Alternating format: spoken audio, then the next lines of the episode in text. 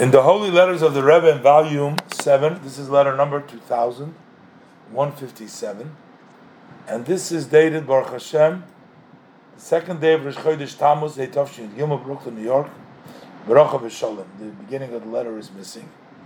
And the Rebbe says, at this opportunity, I want to emphasize and point out about the story which which is related in the Torah that we just read in the Torah, the portion of Korach. That's a story that should serve as a lesson for every Jew in general, but for women especially, especially for the women of Neshei Ubnais Chabad, the women and daughters of Chabad.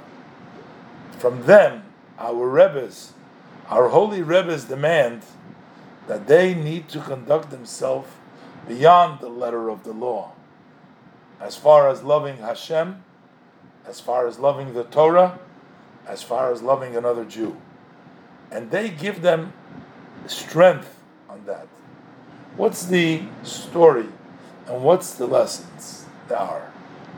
That Korach was one of the great, privileged, and important, had great lineage amongst the Jewish people. He came from a very, one of the most beautiful families. He was a great scholar.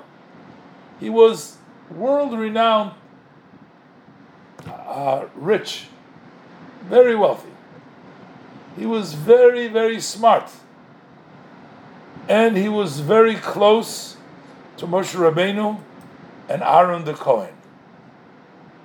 On the other hand, take the other player over here was Ein Ben Peles. He was one of the group. We don't find that he was unique or he excelled in anything. Not with wisdom, not with family lineage, not with other matters. So, how did he, his life, end up? Just the opposite than one could expect. It's totally different than the expectation. Korach had a terrible end, a wasted end. And he dragged along with him in this tragedy hundreds and hundreds of Jews. He dragged them along with his own fall.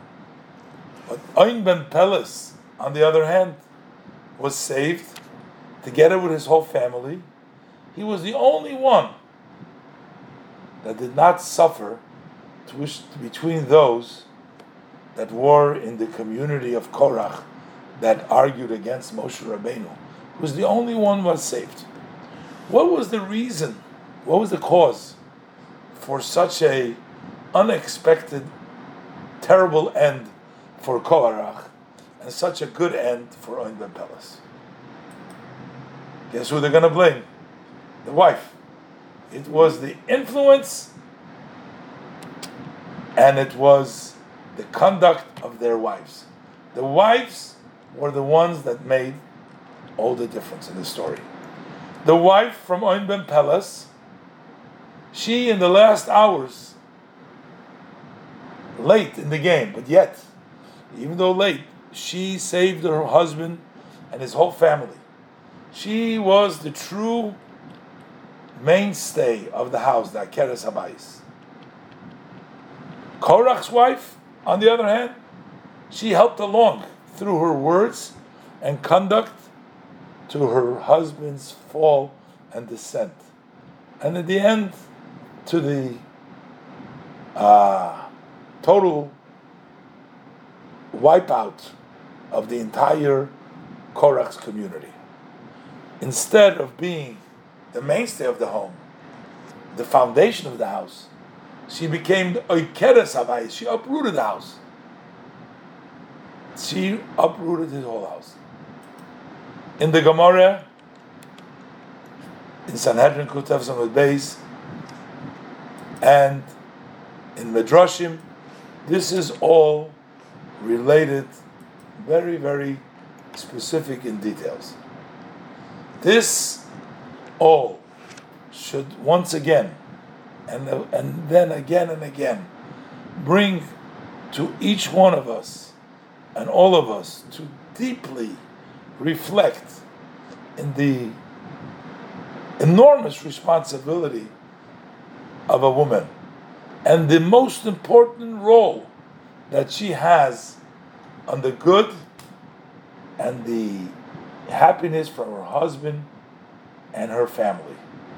As King Solomon says in Mishle Yud Daled Aleph, Chochmas Noshim, the wise woman, the wise conduct of the woman, Bon Beso, builds the goodness, the happiness of her of her house. In the other, in the other hand, is God forbid, as the pasuk says there further, which the Rebbe doesn't want to articulate, that they can sometimes cause the opposite. The Rebbe blesses her, her and all of all of you, and with a wish for success in your work and also in your personal matters. So, the Rebbe is addressing her and telling them that we need to learn from this story in this week's parsha of Korach, in which the women played the major role.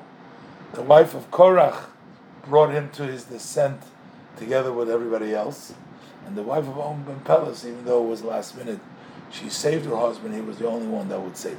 That tells us, the Rebbe says, the tremendous responsibility and the ability that the women have to lead their home and make their home into a place where there's going to be only blessing and goodness.